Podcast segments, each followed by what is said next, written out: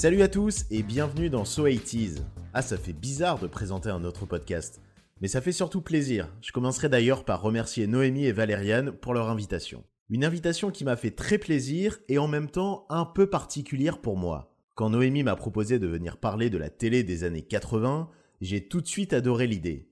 Mais d'un autre côté, comme je suis né dans la décennie suivante, eh ben autant dire que je n'ai aucun souvenir de la télé de ces années-là.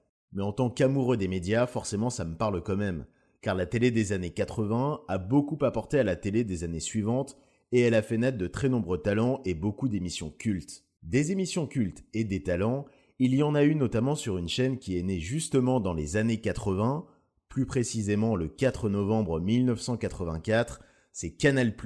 Alors comme la chaîne vient de fêter ses 36 ans, et qu'à la fois elle a beaucoup apporté à la télé, et qu'elle m'a marqué par plusieurs de ses programmes, je me suis dit que ça pouvait être sympa de vous en parler.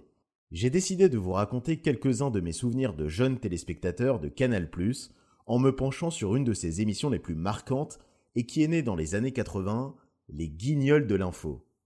Je me souviens que cette émission était LE rendez-vous du soir, qu'on aurait raté avec mes frères et sœurs pour rien au monde.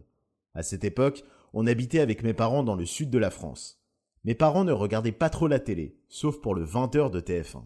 Et avec mes frères et ma sœur, quand on regardait la télé, c'était surtout pour les dessins animés, notamment sur France 3 l'après-midi en rentrant de l'école.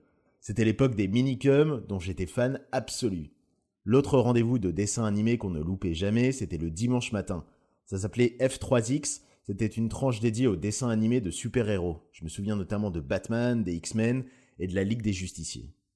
Et puis, dans un tout autre style, on regardait les guignols de l'info. Déjà, ce qui changeait par rapport à d'habitude, c'était qu'on changeait d'univers. On passait de France 3, la chaîne des minicums, de Batman et de C'est pas sorcier, à Canal+. Une chaîne qui nous paraissait bizarre quand on était petit, car elle proposait à la fois des émissions qu'on pouvait regarder et d'autres qui étaient brouillées.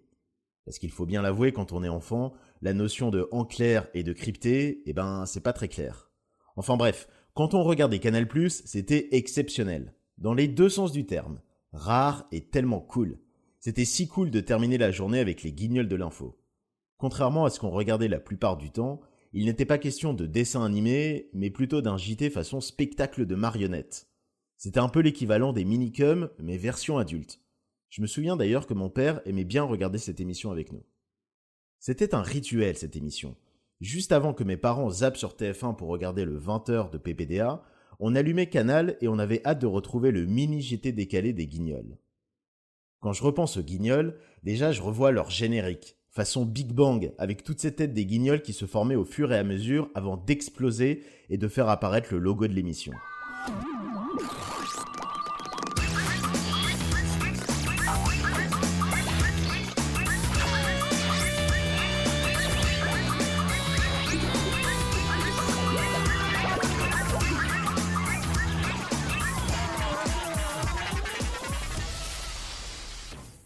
Puis l'émission commençait avec PPD, la caricature de PPDA. Je me rappelle qu'il lançait toujours son JT avec la même formule. Vous regardez l'ancêtre d'Internet, bonsoir.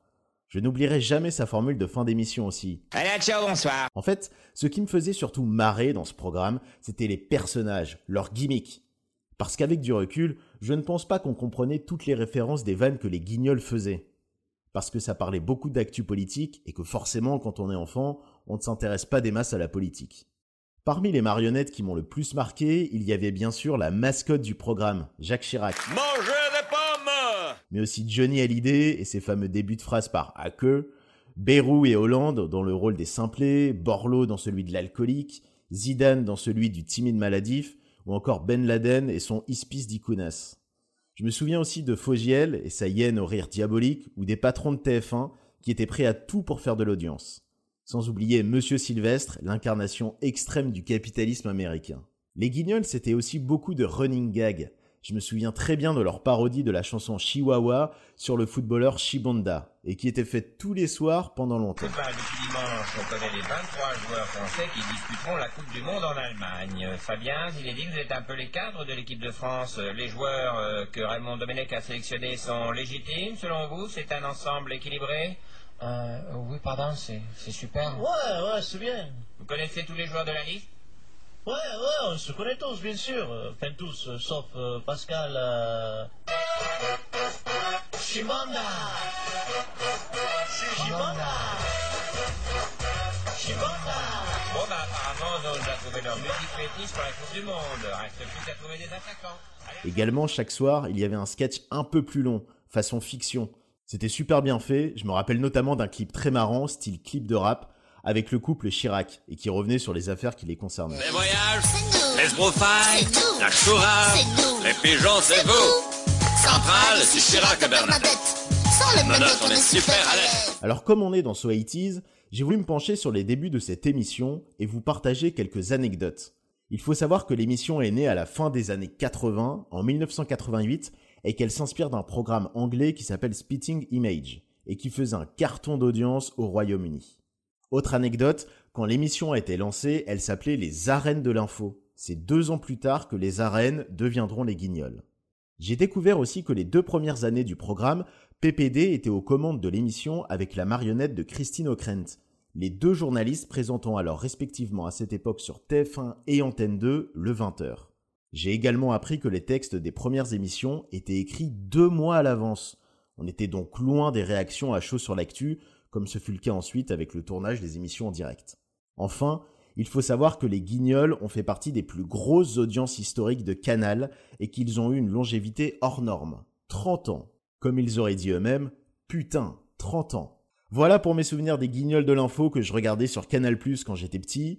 Encore merci à Noémie et à Valériane pour leur invitation. J'ai adoré faire cet épisode, car non seulement les Guignols sont une de mes plus belles Madeleines de Proust télé, mais en plus, parce que pour faire cet épisode, je me suis replongé dans cette émission. J'ai pu retrouver plein d'archives et ça m'a fait plaisir de trouver et de vous partager tout un tas d'anecdotes sur ce programme. J'espère que cet épisode vous aura rappelé de bons souvenirs. Merci à tous pour votre écoute.